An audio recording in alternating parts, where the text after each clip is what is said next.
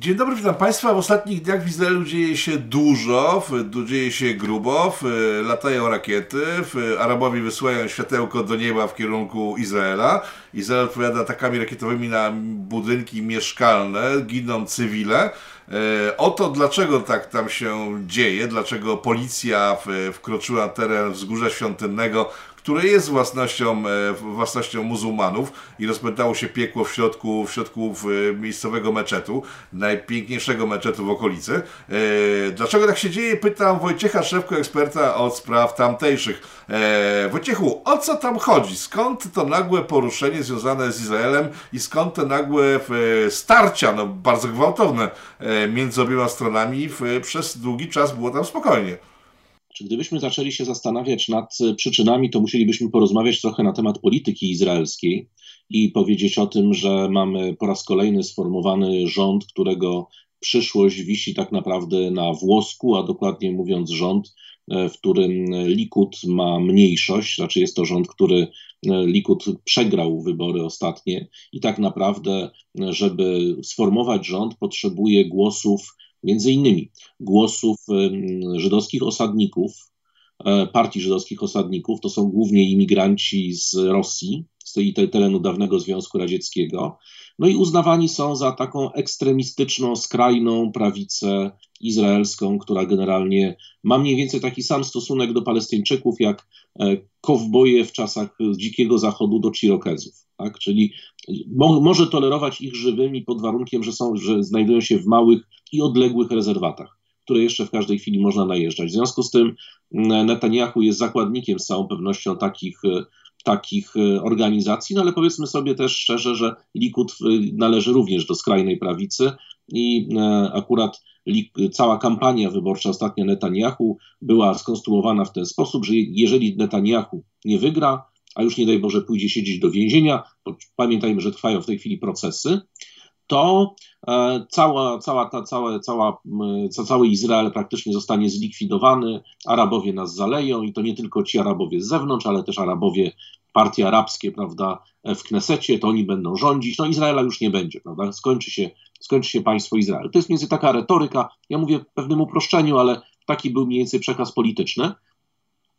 No i teraz rozpoczął się też proces. Są oskarżeni, są, jest również wśród osób, które mają wyraźne zarzuty, e, jest Netanyahu. On tych zarzutów ma bardzo dużo. Wystarczy, że jeden się zostanie zrealizowany, że tak powiem, że udowodnią mu to. No i on pójdzie na, do więzienia na wiele lat. Co to, co to są za zarzuty? Co zarzucane jest e, politykom izraelskim? On ma głównie zarzuty korupcyjne to jest ustawianie przetargów, wielkich zakupów państwowych, e, tak jak na przykład tam jeden z procesów dotyczy łodzi podwodnych, w zamian za różnego rodzaju apanarze, nie tylko finansowe, ale również e, takie finansowo-rzeczowe, czyli e, oni wygrają przetarg, a mają w zamian za to sfinansować Netanyahu kampanię, na przykład wyborczą, zapłacić za billboardy i tak dalej. Czyli takie no dosyć typowe zarzuty korupcyjne, ale jest ich sporo i to z różnych jeszcze, z różnych jeszcze akcji, więc to nie jest jeden jedyny. I jego współpracownicy, z tego co widziałem, to chyba już zostali, przyznali się do winy, zostali skutecznie oskarżeni. Tam sporo tego, sporo, sporo tych, sporo tych y, rzeczy się w tej chwili dzieje. Tam to nie jest on tylko i wyłącznie jedyny, jedyny oskarżony. No, no tak, ale to się wydaje błahe, bo poli, politycy i korupcja to jest, to jest jedno i to samo, tak? E, I żeby przykryć aferę korupcyjną, wywołują wojnę, dobrze rozumiem? Bo to, co się dzieje, jest to regularna wojna. Przecież te e, materiały pochodzące z, z Palestyny, z Izraela, e, setki e, rakiet fruwające w jedną i drugą stronę, no to jest regularna wojna, więc czy faktycznie e, można wytłumaczyć e, to, co się dzieje, próbą przykrycia afer korupcyjnych? Ale to nie pierwszy, po pierwsze nie pierwszy raz, bo tego typu działania e, Netanyahu podejmował wcześniej. E, I to także to nie jest pierwsza tego typu prowokacja. Po drugie, no przypomnijmy sobie film Walk the Dog, prawda? Wywołajmy wojnę z Albanią. Dlaczego z Albanią? Dlaczego nie? Co oni nam zrobili? Zapytajmy się, co zrobili dla nas, prawda? To klasyka kina, jakby nie było, e, z Robertem De Niro w roli głównej i z Dustinem Hoffmanem, warto zobaczyć. Jak ja. znajdę ten film gdzieś na CDA, to wrzucę link pod spodem, jeżeli ktoś go nie zna, bo naprawdę jest doskonały i pokazuje, jak działa propaganda e, i co można przykryć właśnie wojną. Pytanie być może było, moje było naiwne, bo to jednak film, ale wracając do Izraela. Przypomnijmy, że 100 lat temu, bo teraz są podnoszone głosy, że Izrael ma prawo do tych ziem, ma prawo robić co chce, bo jest u siebie. 100 lat temu tam nie było Izraela.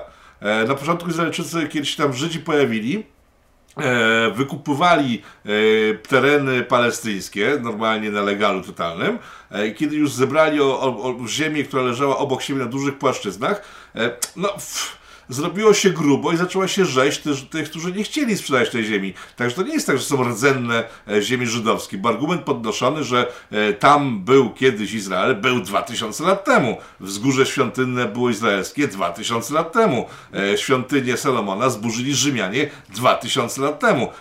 I w tym momencie, kiedy pojawia się całkiem nowy byt państwowy, który chce wyciąć w pień lokalną ludność mieszkającą tam od 2000 lat, no i jest to, znaczy ja wiem, że w polityce nie ma moralności, tak, ale jednak jest to moralnie wątpliwe, a działanie Izraela mocno chyba przesadzone. Czy mi się wydaje? Nie, że absolutnie też się nie, nie wydaje, ale też e, nawet to nie o to chodzi, że, że, że ta, ta ziemia była w taki czy inny sposób skupowana, ale rzeczywiście uzasadnienie to biblijne nie tylko funkcjonuje normalnie w przestrzeni publicznej izraelskiej, ale ja też dostrzegam na naszym Twitterze, Facebooku ludzie, którzy właśnie wspierają Izrael w tych jego bombardowaniach czy prześladowaniu Palestyńczyków, a wielu jest bardzo Polaków, jak się okazuje, twierdzą, no, że czytajcie Biblię, prawda? W Biblii jest napisane, że to było wszystko własnością Żydów, w związku z tym jest to jest, mają prawo do tej ziemi i, i to jest jak gdyby taka ostateczna, ostateczna księga wieczysta, prawda? no tak, ale jednocześnie w, też w, w, w, tym, co mówisz, słyszę takie głosy, że e, pozwólmy Izraelowi robić co chce, bo jeżeli oni zostaną wyparci z Izraela, to drugą y, żydowską Mekką jest Polska i wtedy przyjadą do Polski. Także myślę, że, że, że ta płaszczyzna dyskusji w ogóle można ją odłożyć na bok. Yy, dlaczego świat patrzy z takim spokojem na to, co tam się dzieje? Dlaczego nie reagują państwa arabskie? Yy, dlaczego świątynia święta, święty meczet na e, wzgórzu świątynnym jest bezkarnie atakowany w momencie, kiedy jest pod ochroną jednego z, no, z silnych państw e, muzułmańskich. Dlaczego nikt nie reaguje na to, co tam się dzieje? Znaczy najpierw powiedzmy sobie jeszcze, od, jak po, pojawiły się te zamieszki, prawda, bo zaczęliśmy od Netanyahu i skończyliśmy na nim, ale to nie jest tak do końca proste. Otóż e, bezpośrednią przyczyną najpierw zamieszek i pro, masowych protestów, które odbywają się jeszcze pod koniec świętego miesiąca Ramadanu, e, było, była decyzja izraelskiego sądu, podjęta na wniosek, czyli wnioskodawcą były właśnie te organizacje osadnicze. E, była to decyzja o wysiedleniu palestyńskich rodzin z jednej z dzielnic Jerozolimy. Tam pierwszy chyba wyrok dotyczył sześciu rodzin, no ale generalnie chodziło o co najmniej dwa tysiące rodzin, bo tyle zdaje mi się było zagrożonych. I sąd stwierdził, że ponieważ jest to ziemia żydowska, w związku z tym domy zbudowane w tym miejscu stoją na, na terytorium żydowskim, w związku z tym nie mają jak gdyby prawa do do, do bycia dalej tymi domami. One muszą zostać oddane, nie wiem, czy, czy właścicielom wskazanym, czy niewskazanym, czy państwu Izrael. W każdym bądź razie y, do tej eksmisji miało dojść właśnie na dniach. E, to wywołało oczywiście protesty, protesty Palestyńczyków e, i demonstracje uliczne. One były oczywiście bardzo brutalne, brutalnie natychmiast rozpędzane przez e, policję. No ale w tym czasie, kiedy jest Ramadan, tak samo jak w czasie chrześcijańskich świąt, prawda, czy Bożego Narodzenia, czy Wielkiej Nocy, w meczetach są tłumy, a już szczególnie w tym właśnie najtrzecim co do świętości, najświętszym meczecie, tam jest Al-Kibla, ale to jest cały ten kompleks, nazywa się Al-Aqsa, czyli odległy meczet, prawda, to jest jedno z najświętszych e, miejsc islamu. E, w związku z tym e, w tym meczecie, w czasie tych modlitw, czy po tych modlitwach dochodziło do demonstracji. Trzeba też wiedzieć o tym, że Izrael pozwala modlić się w tym meczecie, bo to też nie zawsze jest oczywiste, często ten meczet zamyka, ale przy jakimkolwiek przejawie działalności politycznej wystarczy, że ktoś krzyknie wolna Palestyna, albo na przykład nawet będzie miał barwy palestyńskie, flagę, czapkę, cokolwiek, to natychmiast policja uznaje, że jest to nielegalne zgromadzenie i zaczyna je rozpraszać. Zwykle strzelając gazem, pałując i tak dalej. To, sceny takie możemy sobie, internet jest ich pełny. Wystarczy pół godziny, można sobie zrobić pełnometrażowy film z ostatnich tylko miesięcy. E, już nie mówiąc o latach. W związku z tym jest naturalny sposób w czasie jeszcze tych demonstracji w obronie tych e, wypędzanych rodzin. Mm, e, pojawiły się elementy polityczne najpierw po modlitwach, głównie modlitwach wieczornych, no a później również w trakcie samego dnia. I izraelska policja zdecydowała się oczywiście na rozpędzanie tych demonstrantów, a następnie jeszcze na wkroczenie do samego meczetu Al-Aqsa. Żeby zrozumieć, czym jest wkroczenie policji izraelskiej do meczetu Al-Aqsa, wyobraźmy sobie na próbę taką sytuację, że wcale nie okupacyjna przecież, ale polska policja weszłaby na Jasną Górę w czasie mszy i zaczęła pałować ludzi, którzy się tam modlą. Znaczy, jaka byłaby reakcja nie tylko w samym Częstochowie, ale pewnie w całym kraju. Więc mielibyśmy pewnie płonące komisariaty, rewolucje, nie wiadomo co jeszcze, prawda? Znaczy, to jest coś takiego. No więc o ile wszystko inne to są już naturalne akcje i reakcje, o tyle dwie rzeczy, czyli po pierwsze decyzja o wysiedleniach, wbrew nawet administracji amerykańskiej. Pamiętajmy też, że to jest w statucie Międzynarodowego Trybunału Karnego to jest chyba na ósmym miejscu, jeśli może mogę się mylić, e, zbrodnia wojenna, czyli przesiedlanie ludności okupowanej przez okupanta. To jest jedna z podstawowych zbrodni wojennych. Pamiętajmy, że prawo międzynarodowe wojenne i humanitarne to, są, to jest prawo, które było tworzone od końca XIX wieku i było uznawane przecież nawet przez takie państwa, chociaż nie zawsze oczywiście, jak Niemcy hitlerowskie, prawda? No, polscy oficerowie. No ale ci też potrafili wysiedlić całą masę ludzi, tak? tak ale, mówię, to... że, ale mówię, że no nie wiem, no, oficerowie byli osadzani w, of, w oflagach, prawda? Byli of, były oflagi, stalagi, prawda? A, nie, a nie, nie, nie było rozstrzeliwania jeńców na miejscu, prawda? Więc to, to prawo było nawet w czasie najbardziej okrutnych konfliktów jakoś tam nawet przez zbrodnicze reżimy e, jakoś e, e, honorowane.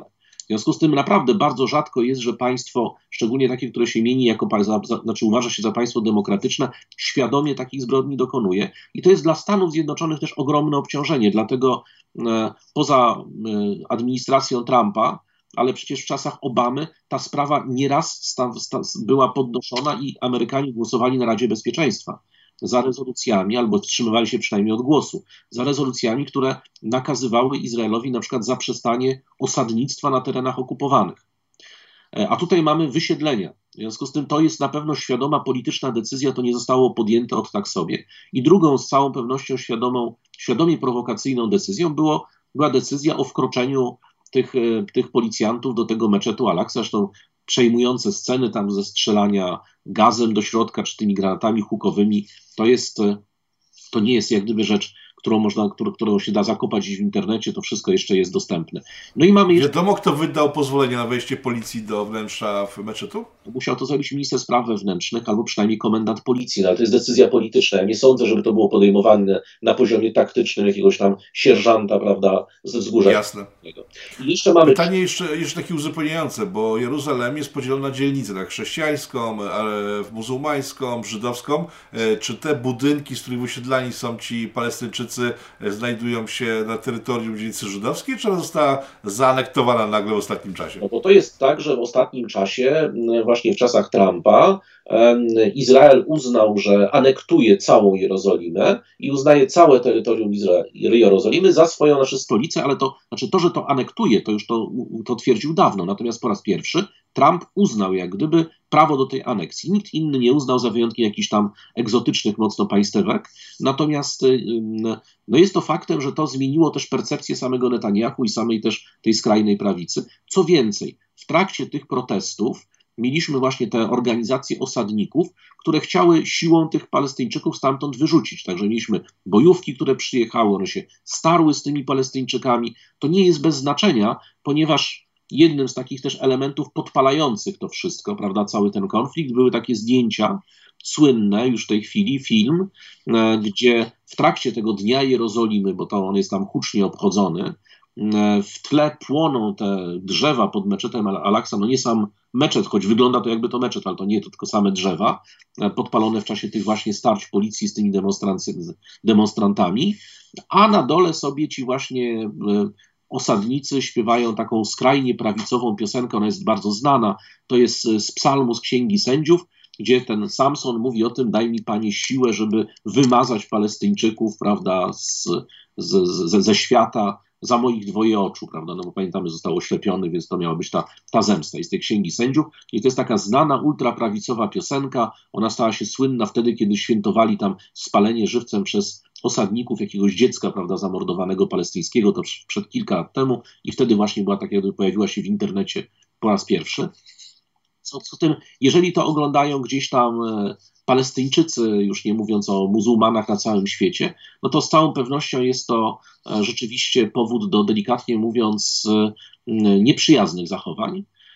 No ale to nie jest jak gdyby jeszcze koniec tego, bo ten element, gdyśmy do tego momentu doszli, to tak naprawdę Palestyńczycy z punktu widzenia politycznego, czyli Organizacja Wyzwolenia Palestyny, która gdzieś jest tak, kontroluje zachodni brzeg i ma największe wpływy we wschodniej Jerozolimie, e, wygrywała to z całą pewnością politycznie, bo tutaj świat zaczął protestować. Amerykańska administracja zaczęła dosyć już ostro wypowiadać się w sprawie, w sprawie tego, co robi Izrael właśnie w związku z tym zgórzem świątynnym. I w tym momencie pojawia nam się Hamas, który rozpoczyna dość nieoczekiwanie, znaczy w tym sensie, że na pewno nieskoordynowane to było z, z władzami palestyńskimi, ten autonomii palestyńskiej, rozpoczyna ostrzał Izraela swoimi rakietami. Hamas ma, jest to byt całkowicie odrębny politycznie, on ma zupełnie własną agendę. Tą agendą wcale nie jest niepodległość Palestyny, żeby nie było wątpliwości. Hamas jest to organizacja, która jest organizacją Bractwa Muzułmańskiego. To jest organizacja, która chce stworzenia Emiratu Islamskiego w tym regionie, ale niekoniecznie palestyńskiego, tylko, tylko regionalnego najchętniej. No, członkiem Bractwa Muzułmańskiego był też Osama Bin Laden, żeby daleko nie szukać. Bractwo Muzułmańskie jest uznawane za organizację terrorystyczną na przykład przez Egipt. Stąd właśnie dlatego, ze względu na to, że Hamas zdobył władzę w Egipcie, to Egipt, znaczy w Gazie, to Egipt zablokował i blokuje od lat i przepuszcza naprawdę tylko i wyłącznie transporty humanitarne, znaczy głównie transporty humanitarne do Gazy. Przecież Gaza ma również granicę, granicę z Egiptem. Dla Egiptu no, Egipt miał w ostatnich latach swój incydent z Bractwem Muzułmańskim? I chyba jest wytłumaczone, dlaczego tak się nie lubią z tą Jest to organizacja uznawana za organizację terrorystyczną, a Hamas otwarcie mówi, że jest Bractwem Muzułmańskim, że pochodzi z Bractwa Muzułmańskiego, więc to nie jest bez znaczenia. Czyli tutaj mamy nagle pojawienie się gracza politycznego, który ma swoją własną agendę polityczną, ma do, do, dokładnie innych sponsorów, e, jego, jego jak gdyby zaangażowanie w ten konflikt w tym momencie akurat powoduje, że stawia się to w bardzo niezręcznej sytuacji też kraje arabskie, które normalnie właśnie, no pytanie o kraje arabskie, one normalnie by bardzo ostro nawet protestowały. No ale pamiętajmy, że Hamas jest wrogiem no, na przykład państwa jordańskiego, saudyjskiego, Zjednoczonych Emiratów Arabskich. Natomiast kto jest sojusznikiem Hamasu i kto protestował właśnie i jest takim największym orędownikiem no, idei Bractwa Muzułmańskiego, to jest Turcja, Katar. To przede wszystkim te dwa państwa. Katar otwarcie, bo Katar przecież płaci w, za wszystko w gazie, to co, się, to, to co, jak gdyby wszystkie rzeczy, które są w gazie kupowane, one, czy, czyli na przykład, nie wiem, płace dla administracji, ropa naftowa do tej jedynej elektrowni. Pamiętajmy, że w gazie średni czas pracy, średni czas dostępu prądu to jest około 10 godzin dziennie. Poza tym nie ma prądu, prawda, bo jest tylko ta jedna elektrownia. To za to wszystko przy, płaci Katar. Po prostu przyjeżdża pracownik ambasady Kataru, dyplomata katarski z walizką, autentycznie z walizką pieniędzy i przywozi parę milionów dolarów i to są na przykład pieniądze na płace dla, dla policji, dla, e, dla straży pożarnej, na szpitale, prawda, dla administracji i tak dalej. No i oczywiście dla Hamasu. To jest, to są, I to jest teraz tak, że w związku z tym będzie, mamy wsparcie oczywiście ze strony Kataru, Turcji, mamy na pewno dość chłodną postawę ze strony Arabii Saudyjskiej, która w innym przypadku prawdopodobnie krzyczałaby jednak w niewogłosy, chociaż książ, szef MSZ-u saudyjskiego powiedział, że to co robi, ale właśnie w Jerozolimie, czyli mówił tylko o Jerozolimie, Izrael, jest to, są to rzeczy absolutnie łamiące wszystkie możliwe konwencje międzynarodowe. A Hamas jest szczęśliwy Hamas wygrał w tej chwili. Cokolwiek by się nie wydarzyło, to Hamas jest po raz kolejny niekwestionowanym zwycięzcą tej sytuacji. No bo tak, zepsuł wszystko, co się dało zepsuć Fatahowi, prawda, czyli tym ludziom z zachodniego brzegu, to z całą pewnością. Po drugie, wystrzeliwując te prawie tysiąc rakiet na Izrael, pokazał, że potrafi i że żelazna kopuła jest mniej szczelna niż się wydawało. Po trzecie, im więcej osób zabije Izrael, szczególnie cywilów, w trakcie tych bombardowań, no to wiadomo, że Hamas jest jedyną siłą, która jest siłą proaktywną. Czyli jeżeli ktoś się będzie chciał mścić, walczyć z Izraelem, no to oni dadzą mu karabin, a nie ugodowy Fatah, prawda? No i oczywiście dla sponsorów, którzy są zainteresowani nieustannym nękaniem Izraela, w tym na przykład również Iranu, który gdzieś tam w tle funkcjonuje, te, tego całego konfliktu, no to jest oczywiście jak najbardziej, jak najbardziej pozytywnym aktorem, prawda? I on udowadnia właśnie swoją przydatność. Chociaż z tym to tak trochę nie do końca, bo proszę zobaczyć, że na przykład Hezbollah w ogóle nic absolutnie nie zrobił, pomimo tego, że Hezbollah jest już bezpośrednio związany, a nie tylko jakimiś tam lekkimi i pośrednimi wiąza, więzami z Iranem. I tutaj Hezbollah absolutnie w, wspierać Hamasu nie, za, nie zamierza ponieważ Hamas jest śmiertelnym wrogiem Hezbollahu. No, bojownicy Hamasu czy związani z Bractwem Muzułmańskim walczyli przeciwko Hezbollahowi w Syrii, więc to jest tak trochę bardziej skomplikowane, jeśli chodzi o znaczy potwierdzasz to, co powiedziała mi osoba, z którą się rozmawiałem, która znajduje się na miejscu, w dzielnicy, w której miały miejsce te wszystkie wydarzenia i mają ciągle, że ulica mówi o tym, że Hamas bardzo w tej chwili jest mocny w ich sercach, I teraz pytanie, dlaczego Izrael to po prostu dalej eskaluje, widząc co się dzieje, tak? Przecież to, co się dzieje z kolei osłabia bardzo e, wizerunek Netanyahu i jego rządu przykrywając jednocześnie być może te afery korupcyjne, ale rząd izraelski wygląda na trochę bezradny. I mało tego, ta, ta tarcza, o której mówiłeś, antyrakietowa, e, też okazała się no, mocno nieszczelna, a jest, są, są głosy mówiące o tym, że pierwszy ostrzał Hamasu z ostatnich dni to tylko i wyłącznie jest testowanie, a w drugiej fali może pójść tych rakiet kilka razy tak, więcej. zdecydowanie. Znaczy, jeżeli chodzi o, to, o tą ostatnią część, to tak, rzeczywiście Hamas ma jeszcze bardzo duże zdolności bojowe, i, a już największą katastrofą potencjalnie dla Izraela i wizerunkową, i militarną mogłoby wejść, być wejście do samej strefy gazy, znaczy wejście wojsk lądowych, a nie tylko bombardowanie.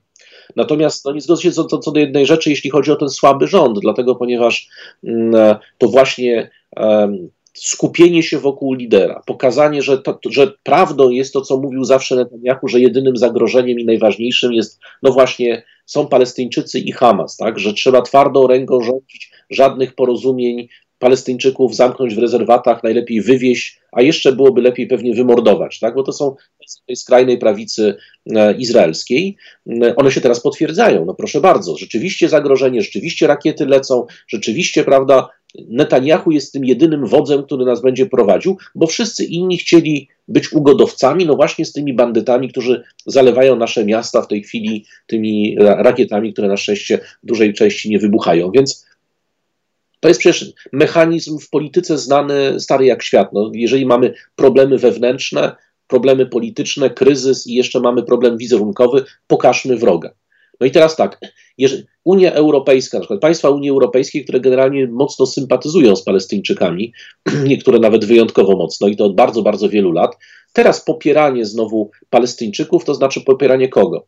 Tych ugodowych e, i, i, i, narodowców, można powiedzieć, palestyńskich e, z, z, z zachodniego brzegu, czy popieranie islamistów i dżihadystów z palestyńskiego islamskiego dżihadu, którzy generalnie nie są zainteresowani absolutnie żadnym porozumieniem i tak powiedzmy sobie, że jak się im skończy Izrael jako wróg, to sobie jeszcze chętnie pojadą na, na zachód i coś wysadzą, bo ponieważ to, jest, to, to są organizacje islamistyczne, one prawda nie są związane z Al-Kaidą na przykład, czy z jakimiś te, tego typu ruchami, ale z punktu widzenia ideologicznego na pewno są to islamscy ekstremiści bliscy różnego rodzaju ruchom, właśnie takim jak te, które walczyły w Syrii przeciwko Asadowi, więc to, jest, to są organizacje rzeczywiście na pewno nie narodowo-wyzwoleńcze, oni zresztą tego na sztandarach absolutnie nie mają. Mhm. Czyli co, czy Izrael wykorzystując koniunkturę i sytuację może docisnąć pedał gazu i zakończyć w ogóle temat gazy? Bo z tego co powiedziałeś, gaza jest tak słaba ekonomicznie, e, że można w sumie ją zamknąć i ludzie być może przyjmą z ulgą to, że wreszcie mają wodę, e, prąd, żywność itd., tak, no. tak dalej. Bo w ty, tak, tak chyba wygląda polityka Izraela. Nie, no właśnie problem, problem z gazą polega tak w dużym skrócie na tym, że Gaza kiedyś to, była taki, to był taki region w Palestynie, w którym mieszkało około 300 tysięcy ludzi. Cała reszta, bo teraz w tej gazie mieszka ponad 2 miliony ludzi, cała reszta to są uchodźcy. Czyli to są ludzie, którzy są wypędzeni z tych miejscowości, które, które sobie oglądają przez ten płot, prawda, przez, ten, przez te druty i przez tą granicę, którzy zostali po prostu jednego dnia przez Izraelczyków wyrzucani, najczęściej w tym, co stoją, i oni przenieścili się na teren tej gazy, tam zostali przyjęci i pobudowali sobie już w tej chwili e, różnej jakości osiedla, tam one się nazywają, jak zobaczymy teraz zdjęcia, obóz uchodźców takie a takie, tam są domy normalne, czteropiętrowe, no bo tak teraz wyglądają te obozy uchodźców, bo oni są uchodźcami ponad 70 lat, to jest kolejne pokolenie. W gazie jest bezrobocie wśród młodzieży sięgające 80%. To w gazie jest e, bezrobocie wśród normalne sięgające 40%.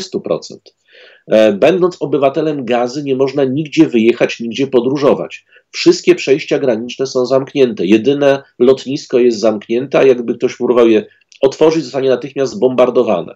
Nie można wypłynąć morzem, ponieważ Izrael topi każdy statek i, i ostrzeliwuje rybaków, więc nawet ryb łowić nie można. E, prąd działa przez 10-11 godzin dziennie i tak naprawdę jedynym sposobem na utrzymanie perspektyw awansu, wyjechania, migracji, uczenia się nie ma żadnych. Jedyną perspektywą jest, są sponsorzy zagraniczni, którzy, no albo właśnie ONZ, prawda, czy agendy ONZ Unii Europejskiej, ale ci najwięksi sponsorzy to jest właśnie no, na przykład Katar, a największym pracodawcą jest kto? Jest Hamas. Jeśli się chce pracować w administracji, to się pracuje dla Hamasu. Chce się ale ten opis, ten opis, który przedstawiłeś, wygląda ten opis, który przedstawiłeś, wygląda jak opis getta warszawskiego. No i tak... Żydzi urządzili w getto Palestyńczykom analogiczne do tego, które Niemcy urządzili im w czasie wojny tak, Palestyńczycy dokładnie to nazywają. I nawet odwołują się dokładnie do tego przykładu, chociaż nie mówią akurat o Warszawie, bo pewnie nie, nie specjalnie o Warszawie wiedzą, ale o gettach w Europie Środkowej i Wschodniej. Tak, to jest jeden wielki obóz jeniecki, e, z którym, w którym tak naprawdę łatwość rekrutowania do ruchów skrajnych jest bajeczna. Tam się nie trzeba wcale trudzić. Tam ludzie sami przychodzą, chcą pracować dla Hamasu chociażby, no po pierwsze dlatego, że to jest jedyna praca, daje jakiekolwiek perspektywy awansu społecznego, cokolwiek by to nie znaczyło, daje możliwość zarabiania pieniędzy, opiekę organizacji i tak dalej. Zresztą to jest nawet akademickie bardzo, bo każdy, ponieważ Hamas wygrał wybory w Gazie, te, które jedyne, które były, w związku z tym, po tym, kiedy wygrał, tak naprawdę każdy pracuje tam dla Hamasu, no bo to jest administracja palestyńska w Gazie, to jest po prostu Hamas. Hamas ma prawie 100%, tam są jakieś e, niewielkie proforma istniejące inne ugrupowania polityczne, ale Hamas kontroluje całą tą Gazę. Żeby jeszcze ciekawostkę opowiedzieć, bo o tym się rzadko mówi. Pamiętajmy, że Hamas został stworzony przez państwo Izrael, o czym mało kto wie, ponieważ to, były, to była końcówka lat 80. No sam Hamas powstał w 87, ale te pierwociny jego to są lata 80. Przypomnijmy, w latach 80. Organizacja Wyzwolenia Palestyny zostaje uznana za jedynego reprezentanta narodu palestyńskiego. Co więcej, pojawia się w ogóle pojęcie, zostaje przyjęta do Organizacji Narodów Zjednoczonych i w ogóle powstaje pojęcie państwa palestyńskiego i państwa świata zaczynają to państwo palestyńskie uznawać. Także Palestyna ma w tej chwili status obserwatora w Organizacji Narodów Zjednoczonych, właśnie to OWP, uznana za jedynego przedstawiciela narodu. Co więcej, dochodzi do, pod presją państw zachodnich, również Stanów Zjednoczonych, dochodzi do procesu normalizacji, który, pra, prawdę powiedziawszy, w ciągu dwóch, trzech lat zaskutkowałby powstaniem państwa palestyńskiego, czyli tak naprawdę realizacją tego, co ONZ już raz sobie kiedyś po, przed tym 48 rokiem, 8 rokiem zdecydowała, prawda? Kwestią były tylko granice, powrotu uchodźców, odszkodowań dla nich i tak dalej, no bo wiadomo, że ta własność przejęta przez Żydów, teraz oni zostali wywłaszczeni bez odszkodowań, to były kwestie takie bardziej techniczne, ekonomiczne, dyskutowane wówczas. No tyle tylko, że i tym liderem ruchu palestyńskiego był, była Organizacja Wyzwolenia Palestyny, która była organizacją może nie komunistyczną, to na pewno nie, ale w każdym bądź razie cieszącą się niezwykłą sympatią różnego rodzaju partii socjalistycznych, głównie socjaldemokratycznych, które w Europie czy w Unii, we wspólnotach europejskich, no powiedzmy wtedy dominowały albo były na tym, w tym trendzie wznoszącym. W związku z no a wcześniej OWP był wspierany przez Rosjan. A wcześniej przez Rosjan, ale to na właściwie, właściwie to samo OWP wtedy, kiedy jeszcze nie walczyło, znaczy walczyło jeszcze, kiedy jeszcze nie było to organizacją, prawda, taką trochę bardziej ugodową, wyewoluowali, a wcześniej przecież byli też szkoleni w Warszawie, prawda, ekstremiści, w Polsce ci ekstremiści palestyńscy. No, na, na, czym to się zakończyło? Zakończyło się to na tym, że tak naprawdę no, sam byt Izraela w każdym razie w tych historycznych, postulowanych granicach został, był zagrożony. I ktoś wpadł tam na pomysł, tam są nawet konkretne nazwiska w historii przywoływane, żeby zrobić dokładnie to samo, co zrobiono w Afganistanie. Czyli krótko mówiąc, jak zwalczać komunę? No, komunę najłatwiej się zwalczało zawsze e, tą piętą achillesową, czyli stosunkiem do religii. W związku z tym stworzyć organizację religijną, która stanie się, będzie organizacją dżihadu, która stanie się przeciwwagą do tego świeckiego, ale w związku z tym popularnego, szczególnie na tym zachodzie po 68 roku, tak sobie powiedzmy, tak, więc tym lewicującym mocno zachodzie, bo przecież prawica na zachodzie Europy też jest mocno lewicująca, prawda, przynajmniej w naszych kategoriach. W związku z tym, w związku z tym, w jaki sposób e, przeszkodzić tej organizacji wyzwolenia Palestyny, spowodować, że to nie będzie jedyny reprezentant narodu palestyńskiego. I rzeczywiście na, na początku za pieniądze izraelskie taki mm, szejk Yassin, on jego fundacje muzułmańskie były wtedy finansowane przez administrację izraelską. Tyle tylko, że on się bardzo szybko jak gdyby z tej smyczy urwał, to znaczy on przestał realizować tą agendę. Znaczy agendę polityczną realizował dalej, tyle tylko, że doszedł do wniosku, że jednak dużo lepszym, że, że cały czas metodą rekrutacyjną cudowną jest nienawiść do Izraela i zapowiedź zniszczenia Izraela, a nie pomoc Izraelowi, to, to tego nie ma wątpliwości, więc on stał się również wrogiem państwa Izrael, to żeby to nie była tak prosta historia. No ale Hamas powstał i rzeczywiście zrobił dokładnie to, co, do czego został przeznaczony. Znaczy on stał się rzeczywiście przeciwwagą do OWP. OWP już wtedy była elementem normalnej gry dyplomatycznej, czyli organizacją, która dogadywała się z państwami, która normalnie przestrzegała prawa międzynarodowego, zaprzestała działalności terrorystycznej itd., tak itd. Tak A w związku z tym z całą pewnością stał się mniej atrakcyjny dla młodych radykałów e, palestyńskich i z całą pewnością radykałów generował systematycznie Izrael. No najczęściej polityką. właśnie głównie przez tą politykę, no między innymi wypędzeń, prawda? No, to mało kto o tym wie. Ja rozmawiałem z takimi Palestyńczykami i uchodźcami, którzy mieszkają w Jordanii. No, opowiadali, jak to wyglądało. No po prostu izraelscy żołnierze przyszli w nocy i pozwolili wziąć małą walizkę i ludzie musieli piechotą uciekać po prostu e, na terytorium kontrolowanym przez wojska jordańskie. Zostawili swoje domy, swoje mieszkania, swoje konta, swoje ubrania i tak naprawdę ludzie nawet dobrze sytuowani, inteligencja często kształcona w Europie, prawda, na przykład we Francji, oni wszyscy znaleźli się tam w, jakby w pozycji żebraków na obcej ziemi, wśród obcych ludzi. No niektórzy sobie z tym poradzili, niektórzy nie, ale z całą pewnością taka sytuacja jest znakomitą pożywką dla każdego radykała. Każdy, każdy, kto obieca powrót i chociażby oddanie tego mieszkania, które ktoś stracił, czy tej farmy, którą ktoś stracił, z całą pewnością będzie bardziej atrakcyjny niż taki, który powie, wiesz, ale potrzebujemy kompromisu, to ty zrezygnuj z tej farmy, prawda, a my będziemy mieli dzięki temu państwo palestyńskie. Więc to jest też taka, znaczy ja dlatego o tym tak dokładnie opowiadam, żeby pokazywać, że polityka w, w tej kwestii nie różni się bardzo od polityki polskiej. Znaczy, to nie jest taka egzotyka, tam nie ma takiej, e, takiej, e, takiego roz, rozwarstwienia, takiego rozdziału, takiego powiedzmy czarno, czarno-białego postrzegania świata. Tam jest bardzo dużo różnych subtelności, zaszłości historycznych. Te, ta dynamika polityczna przypomina dynamikę po prostu na całym świecie, tylko ona jest dla nas egzotyczna, bo mało o niej wiemy, bo mało się po prostu o niej, o niej pisze ale mechanizmy socjologiczne i polityczne są bardzo podobne. W czasie kryzysu organizacje skrajne, obiecujące walkę zbrojną, szczególnie z okupantem, są dużo bardziej popularne niż organizacje ugodowe. No, kto pamięta e, nazwiska z 1900, nie wiem, 16 roku polskich ugodowców? No, wszyscy pamiętają, nie wiem, Dmowskiego, Piłsudskiego, prawda, tych, którzy chcieli niepodległości i jeszcze obiecywali, czy wspierali walkę zbrojną, a nie tych, którzy się chcieli z carem dogadywać na zasadach pokojowych, prawda? No tak, ale im, się udało, dlatego, dlatego są w pamięci historycznej. E, gdzie w tym wszystkim USA? Bo jednym z kolejnych elementów, które, e, które znaczy do mnie dotarły w ostatnich dniach, to jest to, że nastąpiła w ostatnich latach duża emigracja z USA Żydów tamtejszych, którzy przyjeżdżają i budują swoje osiedla w ogóle poza kontrolą Izraela, co jest ciekawe.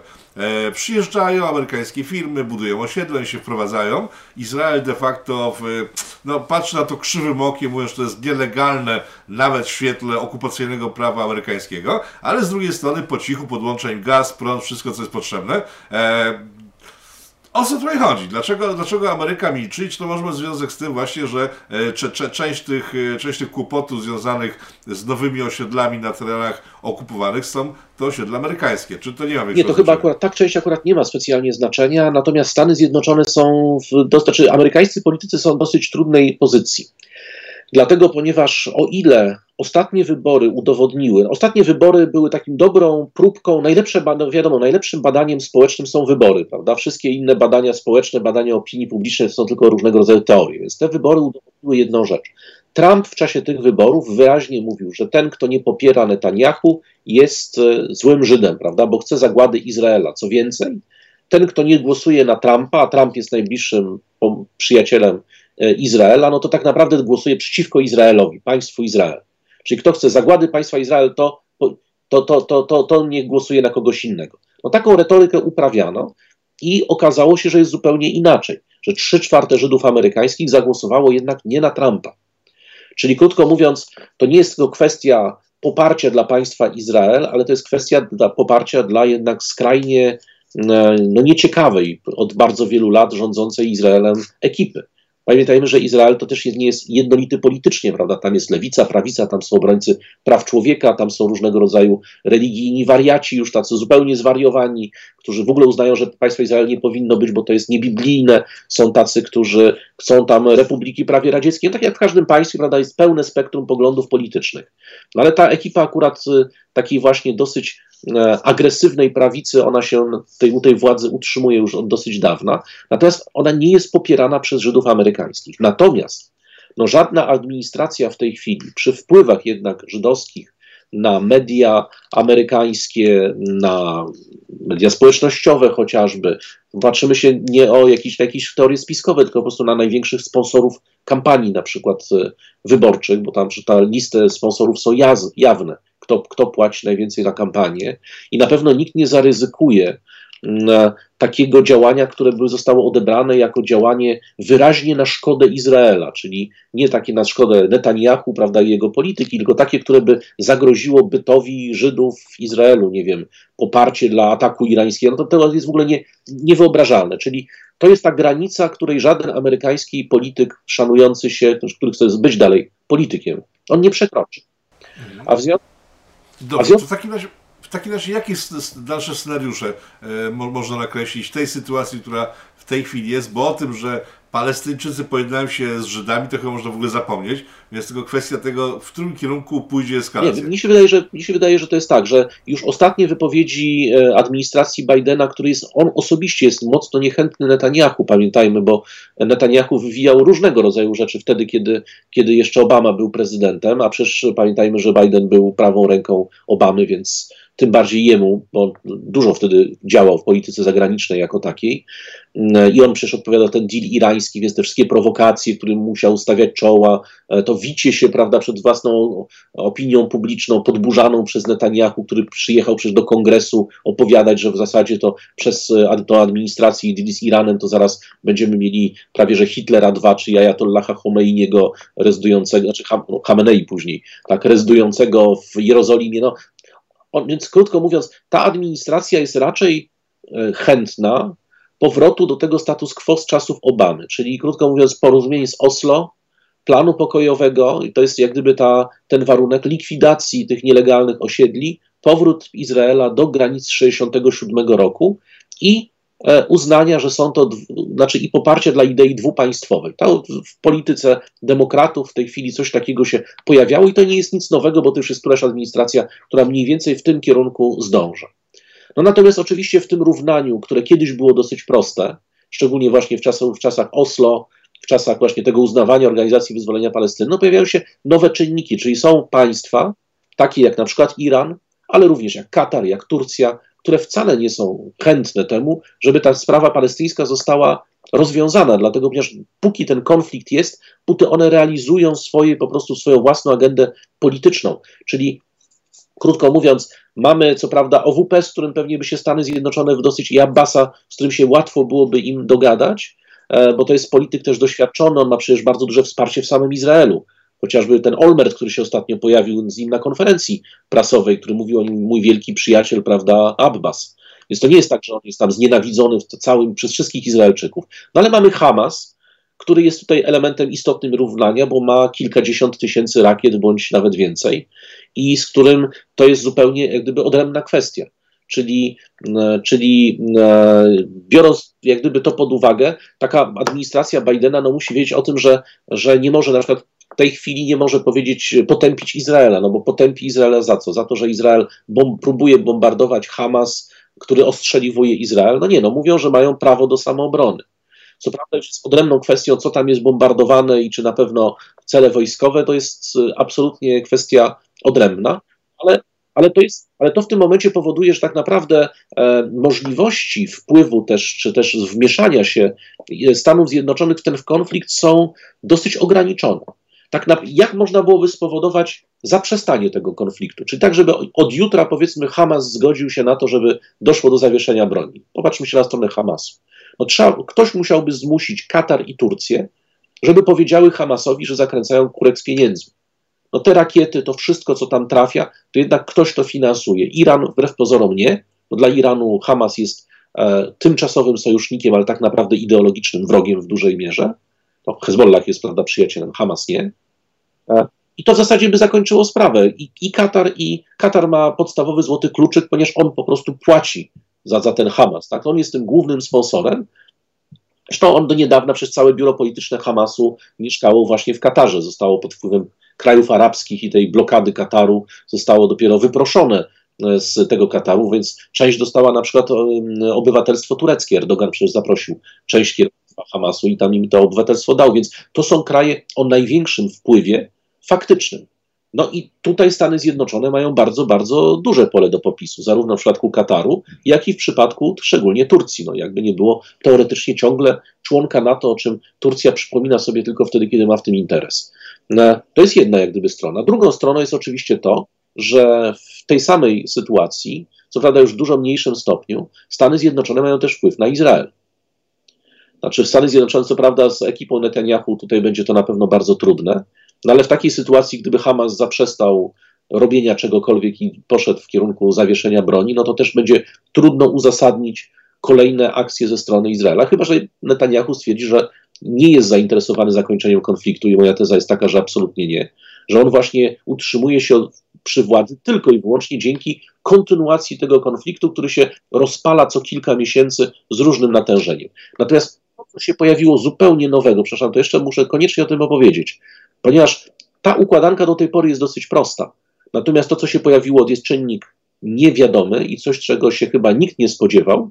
Nawet jeżeli teza o tym, że, że, że, że Netanyahu jest bardzo zainteresowany konfliktem i jego utrzymywaniem, tak samo jak Hamas, prawda, tylko z innego punktu widzenia, ale pojawił nam się czynnik inny, a mianowicie miasta tak zwanej okupacji 48, czyli miasta za tak zwaną zieloną linią, czyli to są te miasta, które Izrael zajął i okupuje pomiędzy 48 a 67 roku, prawda? To są miasta, które są takie jak na przykład Lod czy Ramla, w których e, istnieje ludność mieszana, część z nich, no w różnych, w każdym mieście jest inaczej, w niektórych większość stanowią Palestyńczycy, w niektórych Żydzi, ale są to miasta mieszane. I we wszystkich tych miastach wczoraj doszło do regularnych powstań i bitew z policją. W lot zerwano flagi izraelskie, mieliśmy filmy, wideo ewakuacji Żydów po prostu z tego miasta, wprowadzenie tam wojska, iluś tam batalionów, ściąganie nagle z zachodniego brzegu, e, stan wyjątkowy, ranny burmistrz, prawda? W Ramla znowu ci osadnicy, którzy znowu atakowali Palestyńczyków, tamte samochody, prawda, jakichś samosądów dokonywali. Więc mieliśmy, i to się dzieje na terytorium tym, które my uznajemy za terytorium państwa Izrael aktualne. I nagle się okazuje, że nawet w Hajfie, prawda, czy w Akrze, e, już tylko, tylko chyba w samym Tel Awiwie tego nie było, mamy w każdym mieście praktycznie płonące ulice. Czyli ludność, która jest obywatelami Izraela, ludność palestyńska, no właśnie po tym, po tym meczecie Al-Aqsa, po tym wszystkim, wyszła na ulicę, czego się nikt nie spodziewał. Ona wyszła całkowicie spontanicznie, bo widać było, że tam nie ma żadnego przywódcy, bo nikt tego nie, nawet nie był w stanie. To było chyba też straszne dla OWP, znaczy dla Fatahu no tam nikt tego nie próbował wykorzystać. No takiej sytuacji, gdzie mamy komunikaty wyzwoliliśmy lot, no to aż brakuje tam jakiejś proklamacji republiki, niepodległości, no diabli wiedzą czego, ale czegoś takiego, co, co byłoby elementem politycznym, czyli rzeczywiście jest to pewna rzecz spontaniczna. I to jest. Czy wcześniej miały miejsce takie sytuacje w, w historii e, tej krótkiej bardzo państwa Izrael, że na tyłach odradzały się antyizraelskie namiętności w, w, w, tak to teraz się dzieje, czy to jest To jest coś nowego. Znaczy, to jest coś nowego, czegoś takiego, w, przynajmniej w takiej skali, bo tam różne były demonstracje, ale w takiej skali, jak obserwowaliśmy, nie było. Czyli z jednej strony właśnie Jerozolima, tam są takie cztery w tej chwili pola konfliktu. Sama Jerozolima i te demonstracje wokół Alaksy, Drugie to są te miasta właśnie 40, tam terytoria okupowane 48.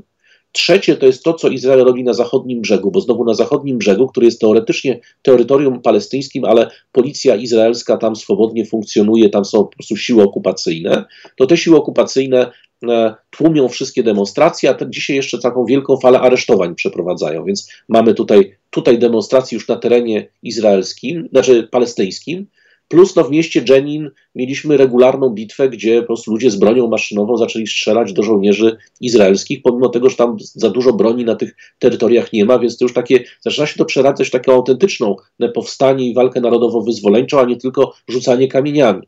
No i zupełnie odrębne jest ta gaza, prawda, i to strzeliwanie się wzajemne z Izraelem rakietami, prawda, i bombardowanie. Czyli masz cztery pola konfliktu. Czyli ten konflikt się bardziej skomplikował, niż było to jeszcze wcześniej, doszedł ten czynnik nieprzewidywalny, czyli chyba też nieprzewidywalny dla Izraela, czyli nagle na zapleczu, no, jeżeli to jest konieczność wycofywania wojsk zachodniego brzegu, żeby wprowadzić porządek na terytorium Izraela, to to jest sytuacja na pewno mocno niespodziewana i, mocno nowa. To nie znaczy, że sobie nie poradzą, ale teraz możliwość rozwiązania takiego konfliktu jest bardziej skomplikowana, dlatego ponieważ wyobraźmy sobie, no, czy teraz lider Fatahu może pójść i powiedzieć, zaapelować o spokój na przykład do tych Palestyńczyków, którzy gdzieś tam są, walczą na tych ulicach i co więcej są jeszcze atakowani przez tych osadników. Tych osadników policja izraelska nie postponuje, tylko kibicuje im. W związku z tym w naturalny sposób każdy, kto powie uspokójcie się, jest, żyjecie w państwie prawa, no zostanie ukrzyknięty po pierwsze za wariata, no bo wszyscy widzą, że to nie jest państwo prawa, po drugie za zdrajcę, czyli politycznie jest skończony. Czyli to jest sytuacja dużo bardziej skomplikowana, bo w, w, innym przypadku można by to podzielić prosto. Mamy w miarę ugodowy, taki powiedzmy narodowo-socjalistyczny e, Fatah, a z drugiej strony mamy islamistyczny Hamas, który jest w ogóle agentem innych krajów i tak naprawdę ma własną agendę polityczną, nie palestyńską, prawda, nie narodową na pewno. Wtedy rozwiązanie konfliktu byłoby dużo, dużo prostsze. A w tej chwili pojawiają się nam kolejne elementy. Mhm.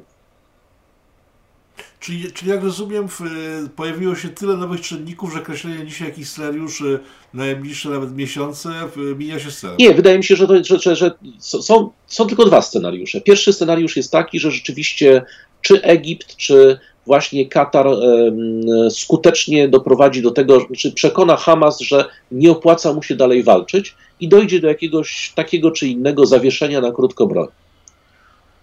A co jeśli tak się nie stanie? No a jeżeli tak się nie stanie i będziemy, no to e, Izrael do pewnego momentu albo będzie bombardował tą gazę przez najbliższe tygodnie, jeżeli nie miesiące, zakładając, że w pewnym momencie, jeżeli nie, do, jeżeli nie będziemy mieli 200 ofiar wśród dzieci, to media już będą tak znudzone tym konfliktem, że nie, nic nie będą pokazywały, albo na 40 stronie i będzie sobie mógł robić co chce. Czyli będzie powoli zrównywał tą gazę z powierzchnią ziemi, twierdząc, że, że niszczone budynki mieszkalne to tam kiedyś był, kiedyś obok tej klatki stał członek Hamasu, więc jest to uprawniony cel wojskowy, tak żeby ci ludzie tam nie mieli gdzie mieszkać. Czyli doprowadzić do takiego fizycznego trochę zlikwidowania tego, tego, te, tego, tego narodu tam żyjącego. To jest jedna możliwość. Albo druga możliwość będzie chciał to zrobić szybko, w miarę, no ale to wtedy będzie musiał wejść lądowo. Ponieważ e, okazuje się, że wszystkie te bombardowania, proszę zobaczyć, to są trzy dni ciężkich bombardowań i rakiet leci więcej, a nie mniej. W związku z tym one nic nie mają wspólnego ze zdolnościami bojowymi, a raczej to jest to po prostu takie pokazywanie albo polityczne, albo niepolityczne, albo ewentualnie zwyczajny odwet po prostu na ludności cywilnej, czyli na liczenie na to, że dzięki bombardowaniom ludność cywilna z gołymi rękami rzuci się na uzbrojonych dżihadystów Hamasu jest raczej mocno, no właśnie. Daleko idącą mocno, naiwnością. Panie redaktorze, to jest jeszcze jedna rzecz. Wczoraj właśnie bardzo mi się podobało, że izraelscy komentatorzy po konferencji Netanyahu, gdzie on właśnie powiedział, że będzie krew lała, że będziemy bombardować, oni powiedzieli, ale gdzie jest cel tej operacji? No, gdzie to jest? Bo celem operacji może być na przykład zabicie liderów Hamasu, no ale oni mieszkają gdzie indziej. Celem tej operacji może być na przykład zniszczenie ich, ich infrastruktury. No ale powiedzmy sobie, ta infrastruktura jest głównie pusta, bombardowana, bo inaczej mielibyśmy więcej niż 35 czy tam 40 ofiar i to głównie wśród ludności cywilnej, czyli przypadkowo trafionych gdzieś tam odłamkami czy bombami. W związku z tym tego Hamasu to też nie, nie zabija. To, to jaki jest cel tego bombardowania? Znaczy, tego celu absolutnie nie pokazano, chyba że celem jest przygotowanie operacji lądowej, no ale operacja lądowa jest e, szczególnie przy tych demonstracjach Hamasu, tych rakietach ATGM, które mają, jak pokazali, będzie niesamowicie kosztowna z punktu widzenia ofiar po stronie izraelskiej, a w związku z tym też kosztowna politycznie dla Netanyahu. Bo to grozi powtórzeniem sytuacji z Groznego, kiedy Rosjanie weszli na teren, którego nie znali, a ludność była im nieprzychylna no to tak trochę albo to, trochę inwazji ostatniej na Liban, gdzie okazało się, że okopani, wyszkoleni już operatorzy rakiet przeciwpancernych są w stanie niszczyć te merkawy, prawda, i niszczyć e, transportery opancerzone. No i jeżeli nawet ich się trafi wreszcie w głowę bezpośrednio bombą, to giną dwie osoby, a z drugiej strony ginie ich 50, prawda, czy zostaje rannych, więc każdy metr, metr zdobyty może być okupowany dużą liczbą ofiar, co oczywiście wiadomo, że jest strasznie kosztowne politycznie też. A z drugiej strony, nie wiem, jakieś naloty dywanowe na gazę, no to wiadomo, że jest to koszt y, międzynarodowy dla Izraela y, gigantyczny. Więc dlatego o tym mówię, żeby pokazać, że nie ma tutaj takiego prostego rozwiązania w tej sytuacji i najprostszym jest rozwiązanie polityczne wbrew pozorom. Znaczy militarne na pewno będzie bardzo skomplikowane i nie wiadomo, czy będzie można mówić o jakimkolwiek zwycięstwie bez względu na jego rezultat. Czyli Izrael, żeby zakończyć tę sytuację, musi dogadać się z Katarem i z Turcją. Nie, on się nie dogada z Katarem i z Turcją. Mi się wydaje, że to Stany Zjednoczone muszą. Znaczy, to jest magiczny telefon od, nie wiem, od e, prezydenta Stanów Zjednoczonych do prezydenta Erdogana z zapytaniem, e, czy, czy może Erdogan jednak e, już, czy już się zapisał do wspólnoty niepodległych państw, czy też nie. Bo ten szantaż zamknięciem bazy w Insirliku, prawda, to jest jedyny szantaż, który chyba w tej stosuje. Natomiast ale Erdogan wtedy spyta, co ja z tego będę miał. I to ciekawe, co Biden może mu dać. E, ostatnie pytanie na koniec, bo Izrael w ciągu ostatnich lat e, stworzył sytuację, w której państwa arabskie sąsiadujące z nim zaczęły na niego patrzeć przychylnie, a wręcz robić z nim interesy. E, czy ta sytuacja będzie miała wpływ na e, dalsze e, biznesowe konszachty Izraela, czy to raczej zostanie niezauważone, bo pieniądze są najważniejsze? To wszystko zależy, dlatego ponieważ w momencie, kiedy Izrael sobie walczy z Hamasem, czyli z Bractwem Muzułmańskim, które nie jest specjalnie bardzo popularne, a przynajmniej nie we wszystkich tych krajach, to jest to jeszcze e, jakby do, znaczy państwa arabskie mogą się ograniczyć do dyplomatycznych protestów, ale w momencie, kiedy kustosz dwóch świętych meczetów, król Arabii Saudyjskiej, ma powiedzieć, że pochwala akcję izraelskiej policji na terytorium meczetu Al-Aqsa, to tak naprawdę e, strzela sobie po prostu samobuja, dlatego ponieważ e, w pewnym momencie to Bractwo Muzułmańskie rozpocznie rewolucję na jego własnym terenie. Tym bardziej, że już takie rewolucje się zdarzały. Zobaczyć, z jednej strony jest atakowany przez tak, taki, taki król czy emir, czy, czy, czy, czy emirowie w Zjednoczonych Emiratach Arabskich, z jednej strony przez ich własnych islamistów, prawda, którzy mówią, że są, że, że to są, że są satrapami i są nieislamscy. Oni mówią, że są islamscy. No ale jak może być islamski władca, który pozwala na pacyfikację najświętszego meczetu? No, nie może być. W związku z tym tracą w tym momencie poparcie z tej strony, a z drugiej strony to Bractwo Muzułmańskie Rewolucyjne, wspierane jeszcze właśnie przez Turcję, Katar i cieszące się w tym akurat aspekcie życzliwością Iranu, który jest z innego punktu widzenia zainteresowany osłabieniem Arabii Saudyjskiej czy, czy Zjednoczonych Emiratów Arabskich, i nagle się może okazać, że to się zakończy im rewolucją. Czyli krótko mówiąc, oni mogą normalizować, znaczy ich prywatne sympatie i antypatie to jest jedno, a drugie, drugą rzeczą jest konieczność historyczna. Co prawda są władcami niedemokratycznymi, ale nie mogą ryzykować arabskiej wiosny u siebie. A tą arabską wiosnę, to najładniej to widać po Pakistanie. Pakistanie, bo Pakistan jest bardziej demokratyczny, w związku z tym w Pakistanie, gdyby teraz premier Pakistanu powiedział, że popiera Izrael, to tam przecież 3, 3 sekundy później on już by nie żył i prawdopodobnie wszystkie budynki państwowe byłyby zdobyte, spalone i flaga Talibanu by wisiała nad nimi. Dlaczego? Bo po prostu te parę milionów ludzi wyszłoby w, w sekundę na ulicę. Tak nie ma w Arabii Saudyjskiej, ale są pewne takie czerwone linie, które trudno jest tym władcom przekroczyć. Dlatego, dlatego na przykład właśnie w momencie, kiedy już Mohammed bin Salman, czyli ten młody książę, chciał normalizować stosunki z Izraelem, prawie że, to nagle wkroczył król Arabii Saudyjskiej, pomimo tego, że jest przecież chory i tak naprawdę nie rządzi, i powiedział, że on się zajmuje polityką zagraniczną i odsunął tamtego od władzy, pomimo tego, że się nikt tego nie spodziewał, znaczy od, tej, od, tego, od tego procesu decyzyjnego. Dlaczego? Bo wiedział o tym, że ta decyzja może kosztować Saudów e, władzę po prostu w Arabii Saudyjskiej. Ale polityka Saudów i Arabów w kierunku Izraela z kolei, czy w drugą stronę, to jest temat tak rozległy, że poświęci temu osobny program, dobrze? E, dzisiaj myślę, to już e, byłoby na tyle. E, bardzo dziękuję. Państwa moim gościem był dr Wojciech Szewko, ekspert od Bliskiego Wschodu. Kłaniam się nisko. Bardzo zapraszam.